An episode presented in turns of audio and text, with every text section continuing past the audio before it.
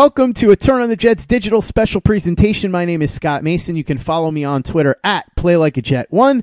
Joined as always to talk the latest news, including whether or not the Patriots mascot is on life support, with the great beat reporter from NJ.com and New Jersey Advanced Media, Mr. Darryl Slater. Darryl, what's going on, man? Not too much. Thanks for having me on. Pleasure to have you, sir. And as you could tell from my intro there, I wanted to start off with this Patriots mascot stuff. I talked to Chris Nimbley about this last week after it seemed like it was all a work, as they would say in pro wrestling terminology. Then there were reports that the guy actually is hurt. What is the story here? Because I'm confused. It still seems like a pro wrestling angle to me, but you tell me. Yeah, I mean, it seemed like that all along. Um, initially, from when uh, the Pro Bowl Skills Challenge event happened on Wednesday, and uh, you watch you watch the video of like the tackle. I mean, Jamal Adams did hit the Patriot mascot, uh, Pat the Patriot, which is a great mascot name. Didn't hit him really hard at all, and it looked like at the last minute, like it looked like they cut the video so that the, the guy knew, you know, that maybe they went over to him and said, "Here's what we're going to do," and you could see the mascot turning at the last minute, and uh, the way they cut the video made it seem like, you know, it was totally staged. So whatever, you know, it was kind of a dumb thing, and figured, you know, this is probably just Jamal Adams having fun, which he likes to do, and then, you know, maybe the NFL. I think the NFL put put it out there, or Sports Center put it out there, whatever.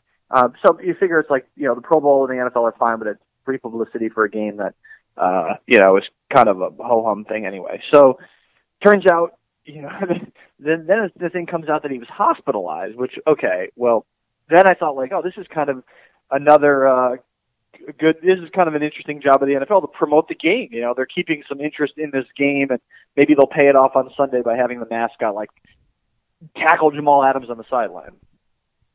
Which I think I still think would have been a cool thing for them to do. But um uh you know, to pay off the gag or whatever. But it, apparently it wasn't it wasn't a gag. He was not hospitalized. The Patriots said he wasn't hospitalized. And if you watch a couple of the, you watch the one interview Jamal Adams did with uh, ESPN, it, he, I don't know if he thought it was real either because at the end of that interview, he's like, "Do I regret doing it?" And he's like, "No," and he was all like laughing about it.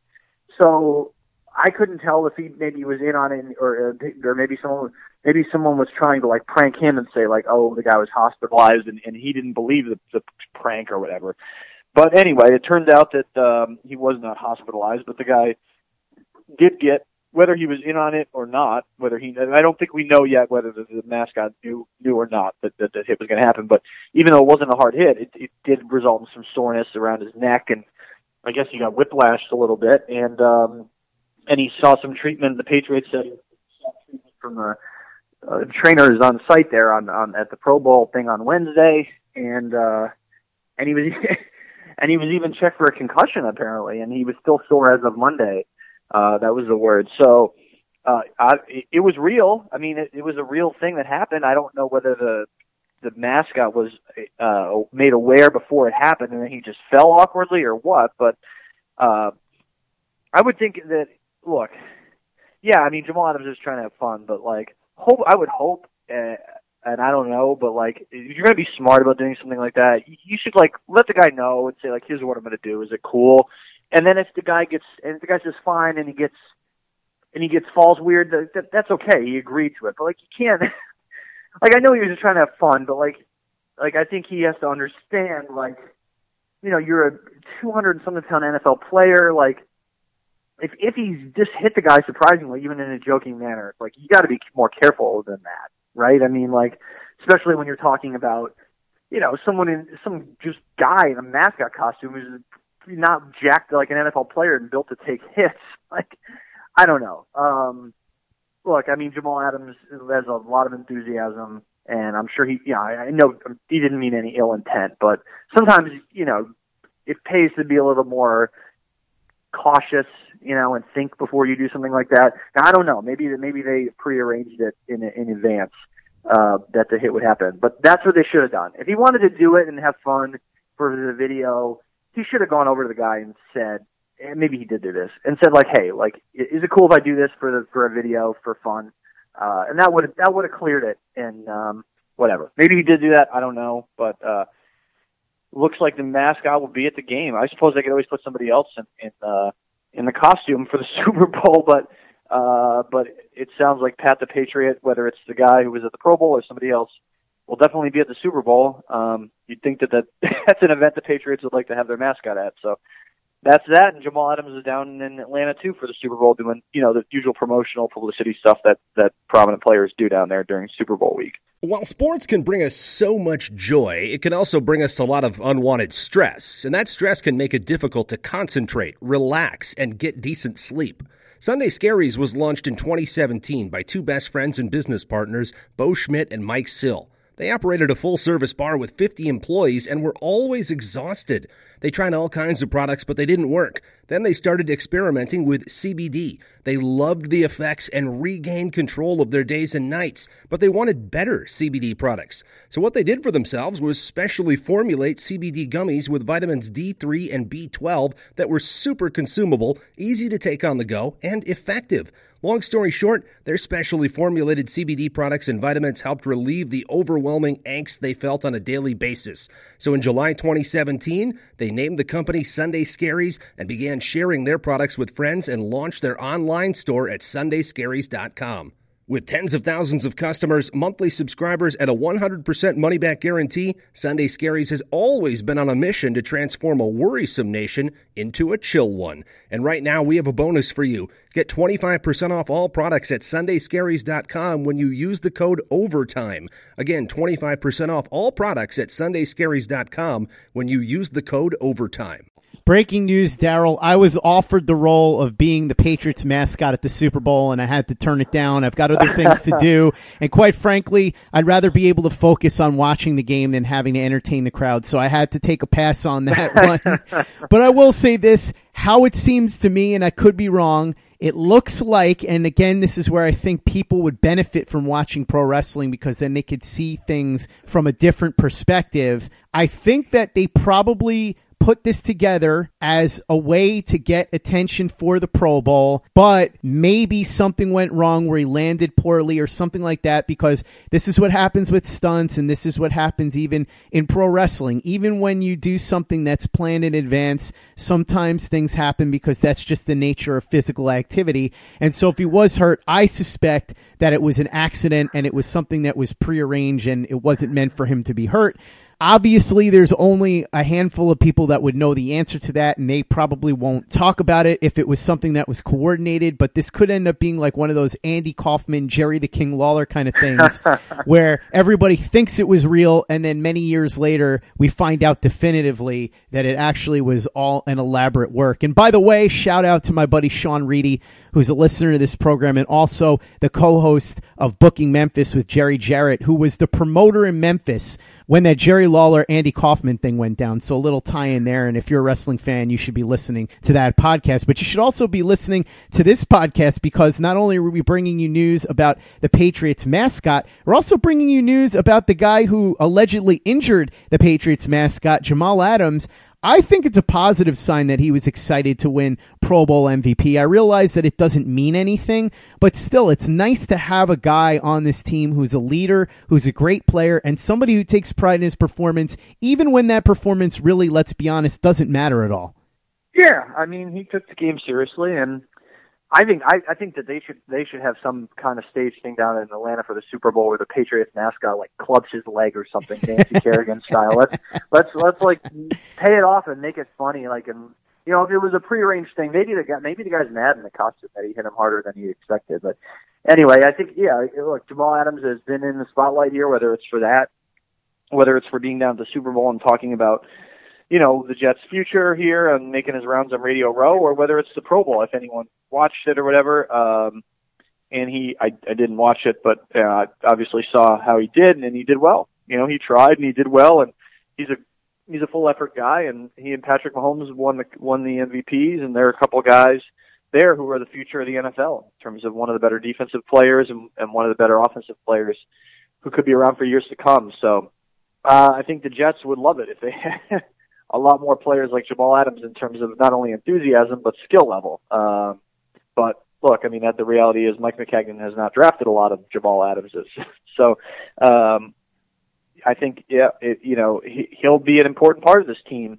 in terms of leadership and already has been um, under Adam Gase and uh, you know carrying this thing forward and seeing what the Jets can do in 2019.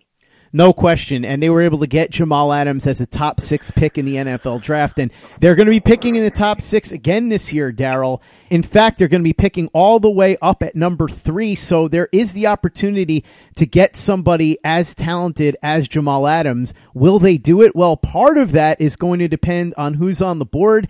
And part of that will depend on whether or not some of these quarterbacks shoot up the board. The Senior Bowl is in the books. And we heard some reports that Daniel Jones had an up and down week, but he did end up winning the MVP of the Senior Bowl. Also had Drew Lock, who apparently impressed some scouts. So, Darryl, do you think there's a chance that some of these quarterbacks, based on the Senior Bowl and now heading into the combines and the scouting process, could leapfrog the Jets into number one and number two territory, and they either end up with an attractive trade down offer or somebody like Nick Bosa slides down to them, who would be, to me, a perfect addition with Jamal Adams on that defense. Yeah, I think it's it's certainly possible. I think if you look at not only uh, Jones and Lock, but also uh, Dwayne Haskins could be a coveted quarterback. Kyler Murray, obviously, uh, Justin Herbert is staying in school uh, at at Oregon, but I think you know with Arizona one, San Francisco two, the Jets three, Oakland, and then Tampa. Uh, it's the top five, and then then you get to, to the two teams that could definitely pick a quarterback: Giants at six and Jaguars at seven. So could it be a situation where either of those teams decides to do what the Jets did last year and move up to the point that the other team can't move up? So I, I don't know if I don't know if Arizona would be shopping the first pick or San Francisco the second. Um, you know those those teams would be you know maybe wise to go with best player available if that's Nick Bosa. Um, so I don't I don't know if it's a situation where a team could trade to one or two and result in uh, Bosa dropping to the Jets more so than potentially a team trading with the Jets uh, to go to three. If the Giants want to go from six to three, or the Jaguars from seven to three, in order to put some distance between themselves and, and that other team, um, that other quarterback needy team there, be it the Giants or, or the Jaguars, and vice versa. Um, then maybe the Jets could pick up a second rounder in that in that deal and and help kind of bolster their roster. I think the Jets should be, uh, if they think that Bosa is going to be off the board at, at one or two, and they're not able to get a, and they are able to get a, uh, a legitimate edge rusher in in free agency, uh, which is a big if, uh, then I think that they should be list, certainly listening to offers to trade down. Um, it would only be smart, and it would give them a chance uh, to get another get a second round pick, get get their second round pick back, and um, and and a second round pick at, at the at the higher portion of, of that second round too, if they're trading with a team like the Jaguars or, or, the Giants. So, um, yeah, I think the Jets should certainly listen to offers to trade down. I don't know if a team's going to go above them, and uh, but I guess we'll see how Murray and um, and uh, Dwayne Haskins do at the combine. That'll that'll have a, a big role in determining just like what the top of this quarterback class looks like. Darryl, you did some great work this week writing some pieces over at NJ.com, and one of them was all about the salary cap situation with the Jets. A lot of people talk about how they're going to have $100 million in cap space, but according to what you wrote, it's not really that cut and dry. No, I mean, right now the Jets are at, at $93.8 million in cap space based on a $190 million cap estimate per, per team. So that 190 could change. It's going to be the league has said it's going to be basically between 188 and 191. So overthecap.com is a great site for this this stuff, and they uh, they hash out all the cap numbers. But right now the Jets are at 93 million dollars, and you know one thing to remember is you know they, they already have Quincy Enunwa's contract on the books. Number one, and number two, they uh, they had to retroactively count some of his contracts for for 2018 because they gave him the nine million dollar signing bonus and they spread it over five years for cap purposes. So that just basically lessened, lowered the cap carryover. Like so, if the Jets had, for argument's sake, uh, just just when these aren't the real numbers, to say they had like 20 million dollars in cap space to end the season, and the prorated signing bonus for a player that retroactively counted was two million. Well, that means they can only carry 18 million forward, not the full 20. It's pretty basic stuff, but uh, but yeah, there's certainly there are other things the Jets are going to have to commit their money to. They're going to have to figure out what they're going to do with Robbie Anderson. They're going to have to pay their draft picks. And if you, you know, if you, that's that's something that people forget. If you look at the rookie pool estimate for the Jets, the Jets, that's nine million dollars. They're they have a nine million dollar rookie pool estimate in terms of what they're going to have to pay their draft picks. Um, in terms of 20 in terms of 2019 cap hits. But um, but yeah, so they'll still have a considerable amount of money, but not as much as as you initially looked at and thought. If you look at what they could do to get more cap space, they certainly could do some some things in terms of trading Leonard Williams. That would free up fourteen million dollars, and then they have some little things along the way, some smaller things in terms of guys who could be gone, Isaiah Crowell, Spencer Long, and there's a full rundown up there of like what what each of those moves would uh, would give the Jets in terms of creating cap space. So uh, it's a flexible number, that's for sure. Darryl, you wrote about AJ Green and Antonio Brown as possible trade options for the New York Jets in the offseason this week at NJ.com. We talked about Antonio Brown in our last podcast last week. What about AJ Green? What do you think about that possibility? I think I mean that would certainly be if the Bengals are willing to trade him, and there's no guarantees that they are. Uh, you know that might be a better option for the Jets. You're talking about a guy who is not a disruptive presence like Brown. Maybe he's probably not as good as Antonio Brown right now. They're about the same age.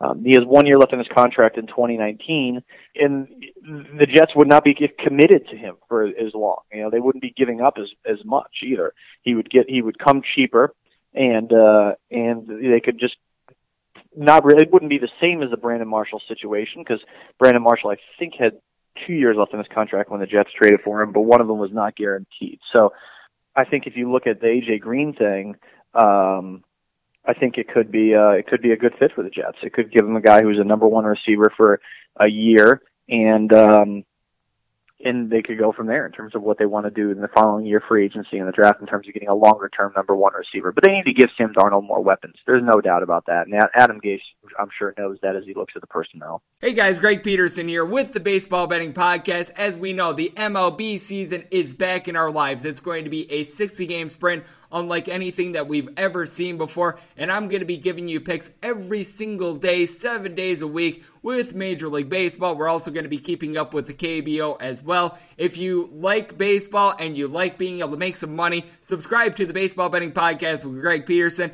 on Apple Podcasts, Google Play, Spotify, Stitcher, TuneIn, or wherever you get your podcasts. This is the Overtime Podcast Network. Darryl, now I have to pick on you a little bit based on a piece that you wrote ranking the Jets' first round picks throughout history. As you know, I do Play Like a Jet, which is a history show, so we go back through all of New York Jets history, including the seasons, the games, all the big moments. So, unfortunately for me, because it's in a lot of ways scarred me for life, I know a lot more about this stuff than the average bear. You ranked Johnny Lam Jones as the number one worst pick of all the first rounders. Let's start with that. First of all, no, you're wrong. Sorry. I understand your argument, Darryl, that they had to trade up to get that pick, but Johnny Lam Jones at least had his moments. He wasn't anything special, but he produced a little bit here and there, and he actually had some important catches at points.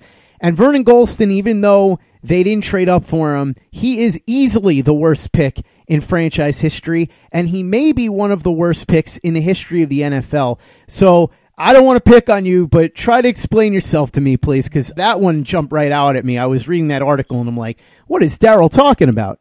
Well, I mean, I, I this is sort of a combination of a couple things that I did last year. I did a two separate lists of like the worst top ten picks and then the best top ten picks. Two separate little listicles, I guess. But uh and then there were a bunch of guys who weren't included in either because they were kind of just they just were okay. Um, and so I consulted a couple guys who had been uh, longtime Jet fans, Ira from Staten Island, and a gentleman named uh, Jeff Sakaitis, uh, who lives in uh, I think the Philly area, uh, and I know him through uh, uh, Dom Cosentino, who used to uh, cover the Jets. So I reached out to those guys and, and kind of gave them a little bit of a rough list and say like, here's what I think of these top ten, you know, the worst and the best top ten picks in terms of guys who were picking the top ten, and they came back and they said, "Here's what you know, here's what we think," and um, so that's where I, I I based a lot of it on, on that. You know, a couple guys who have been following the Jets for a while, and I think that I don't have the uh, initial email still, but uh, those guys, that's where I kind of got the uh, the uh, the impression there that that Johnny Lam Jones was the worst pick because they, you know, they traded up for him. I think I don't know whether it was Ira or Jeff who was um, talking about that and raised that point about, you know, I think I know I knew that they had traded up for him, um, but then when you go back and look at what they gave up for him, um, I think that was the point that those guys raised. That that was their argument for why uh, he was the worst pick, and I kind of just piggybacked off of that. So you could certainly hear an argument for Vernon Gholston being number one, and I look, I think it's uh, you know it's totally reasonable to put him number one, but uh, that's sort of what I based it on. Talking to those guys, I, I wasn't around to watch either of those guys, um, so I don't, I don't, I don't, I don't know. But I mean, certainly if you look at the numbers, Gholston had worse numbers than Jones. So if, from that perspective, Jones was more productive, but. Um, but I guess those guys felt that uh, the trade from the perspective of giving up picks to move up for this guy, uh, that ding that dinged them in, in their eyes. Yeah, listen, obviously Johnny Lam Jones was expected to be a star just based on his speed, and unfortunately, he was a case of a guy that had all the physical tools, but just didn't have it in him to be a great football player. I talked to Jets legend Wesley Walker about this, and he's convinced to this day that if Lam Jones had had the proper coaching, he might have been able to become a star wide receiver. But regardless, it is what it is. But here are some interesting stats about Lam Jones. He averaged 19 yards a catch, 17 yards a catch, 16 yards a catch, 17 yards a catch, 14 yards a catch, and then overall almost 17 yards a catch for his career. Now, he only was a starter for a full season three out of the five years that he was in the league, and being in the league five years is bad enough for a guy picked that high, and being a starter for three of those five is really not anything to write home about. But again, you're talking about a guy that did at least produce some valuable results from time to time, especially in the 81 and 82 seasons when the Jets were actually good, as opposed to Vernon Gholston, who literally didn't do anything. He didn't even have a one sack the whole time that he was on the Jets. So that's where I'm coming from. So Ira, I love you. I respect you. I think that you obviously have plenty of credit as a Jets fan, but you're dead wrong on this one. I'm sorry, buddy. Might have been Jeff. It was like a year ago that I put this list together. So I don't know whether which one of those guys it was. So I don't know if it was Ira who was insistent on Lam Jones. It might have been Jeff Sakaitis, who's like another. Uh, you know, he doesn't call into. You know, he's not as prominent as Ira. So you guys might not know Jeff, but he knows a ton about the Jets. So. uh look, I mean, maybe I'll redo it when I do the list the next time. Uh, we're certainly not adverse to redoing these these listicles. So yeah, and I'm not um, actually angry about it, Darryl. I'm just pushing your buttons a little bit. And the other one that I wanted to mess with you on a little bit was the fact that you ranked Richard Todd as one of the worst and Mark Sanchez somewhere in the middle. Now, Richard Todd, to me, was not a great quarterback by any stretch of the imagination. Erratic is putting it kindly with him.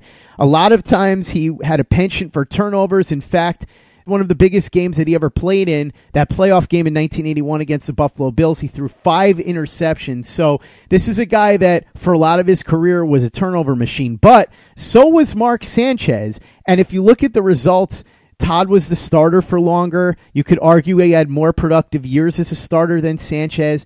And on top of that, they had very similar success levels. I know Sanchez went to the AFC Championship twice, but Richard Todd went to the AFC Championship in 1982, and in 81, the team was really, really good. In fact, that year, Todd had the best year of his career and a better year than any year that Sanchez ever had. So to me, if you're going to rank them both, they've got to be on the same level. They're right at that same spot.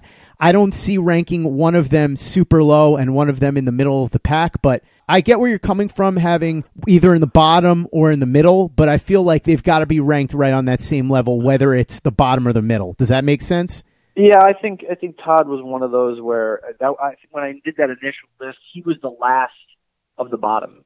You know, like the so like I had yeah, I came up with eleven guys who, who were the worst, or the eleven worst, and I he was right there on on the on the edge of that. So, um, yeah, I think that's probably fair. Um, you know, again, I think we'll, we'll end up redoing these at some point during the summer, but usually how it goes. So, um, that, uh, I think, uh, yeah, Richard Todd was, was a probably slightly below average player, uh, and Mark Sanchez was ultimately the same. And I think, to be fair too, with the Jets traded up for Mark Sanchez. So, um, I think that, that you should take that, I should take that into consideration as well. And, um, neither guy was very good, but, you know, I, I, I think ultimately neither of them belongs in that worst tier, which is saying something. The Jets have had a lot of really bad top 10 draft picks.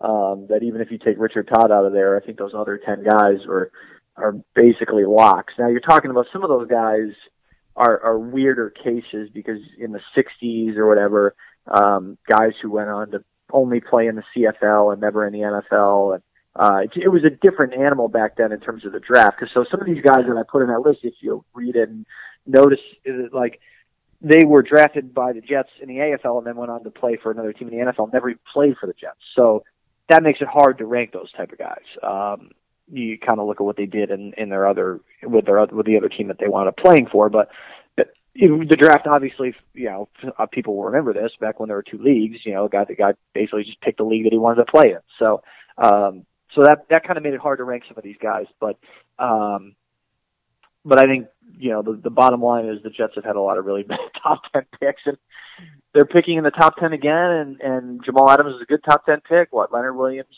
is uh all right I guess and uh you know we'll see about Sam Darnold so fourth time here in recent years that the Jets are picking in the top top ten, fourth time in the all in the top six. So uh, we'll see how they do, unless they trade down. This is true, which a lot of people would prefer that they do. I will say this, Darryl, it's interesting, and anybody who hasn't looked at your breakdown, I'm not really trying to pick on Darryl. I'm just being the Jets fan that I am, and Darryl knows that this is all in good fun. And you should go and read the article right now because it's a really fascinating look through the Jets' history of first round picks, and you can see if you agree or disagree with Darryl's rankings. But at the quarterback position, the Jets really haven't done that bad when you talk about first round picks. I mean, Joe Namath is in the Hall of Fame. Richard Todd wasn't anything great, but he wasn't terrible. He was a decent starting quarterback for a significant period of time. Mark Sanchez didn't turn out to be what they thought he would be, but he wasn't awful. He got them to the AFC Championship twice. Chad Pennington had a really good career. Ken O'Brien, I still think, is criminally underrated. And we don't know what to expect from Darnold yet, but as far as first round picks with quarterbacks, the Jets have had fairly decent luck.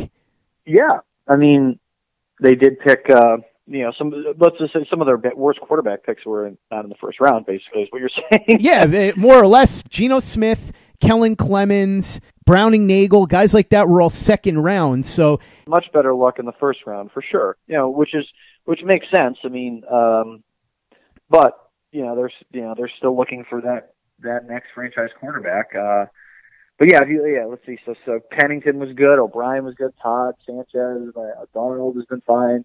Uh, you know, Joe Namath, obviously. But yeah, the second rounders are Nagel and and and Geno Smith and Clemens and Hackenberg. How do we forget him? um, a guy named Al Woodall. Uh, I don't know. I I don't know if he brings a bell to you. I, I've never heard of him. Um, and uh, I don't think the Jets have ever drafted a quarterback in the third round. Um, I'm looking at their all-time draft list here, but uh, you know, I don't think they have. I think that they have. Uh, they pick quarterbacks in the first, second, and fourth rounds. I remember looking that up last year. They they never drafted a quarterback in the third round. So they most of their luck has their their poor luck has been in terms of drafting a quarterback in in the uh, second round, as as you mentioned.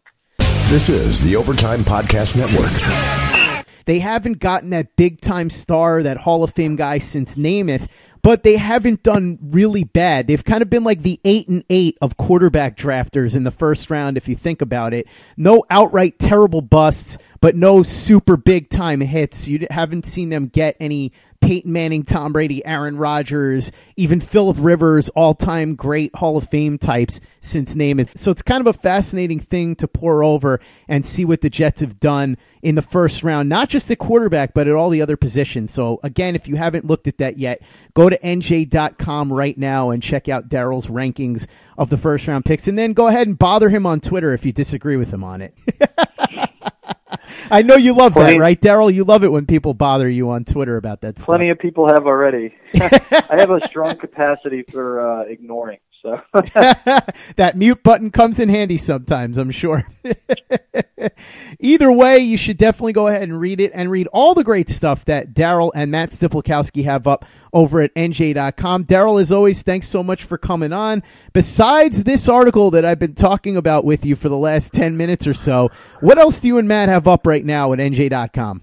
Yeah, a couple things are today. Matt has a rundown of what the Jets have to do to become a Super Bowl team next year, and there's certainly a lot. A lot of it has to do with luck, and uh, a lot of it has to do with players uh, taking huge leaps like Sam Darnold. But you know, um, what do they have to do what to to be in the Super Bowl in terms of moves they have to make or, or whatever? But uh, that's something interesting if you want to take a look at that. And then uh, did a little overall NFL outlook of Um, does big spending and free agency pay off? Took a look at all of the teams, uh, the teams who spent the most and the least amount of guaranteed money in free agency last year. So based on the Spotrac numbers of um, going from 32 to 1, the teams that spent the least to the most amount of guaranteed money in free agency in 2018, and how did they wind up doing in terms of their record, in terms of how far they got in the playoffs.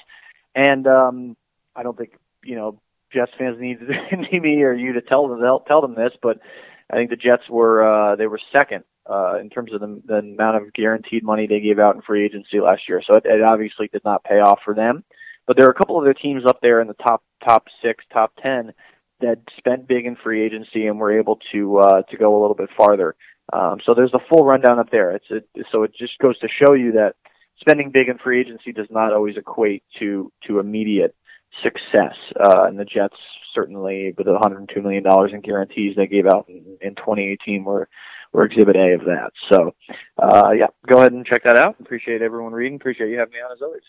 Darryl, have you ever seen the movie Celtic Pride? Oh God, it's been years.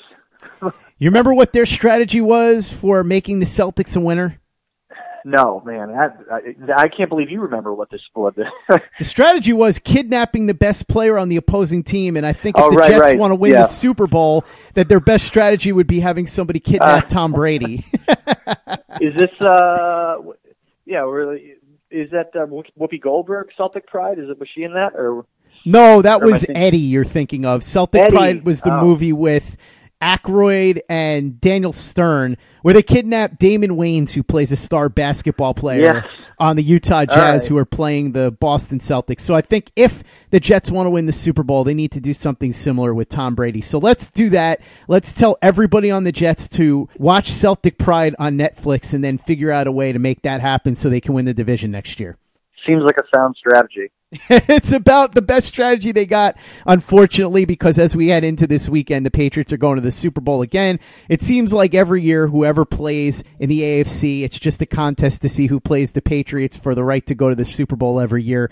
We'll see what happens this year, but I'm sure many Jets fans, in fact, if not many, all will be rooting hard against the Patriots and for the Los Angeles Rams this Sunday. Darryl, thanks so much for coming on. We'll talk again, not next week because you'll be on vacation. I'll talk to Matt Stypulkoski, your partner, next week instead, but you'll be back in two weeks, so we'll talk then.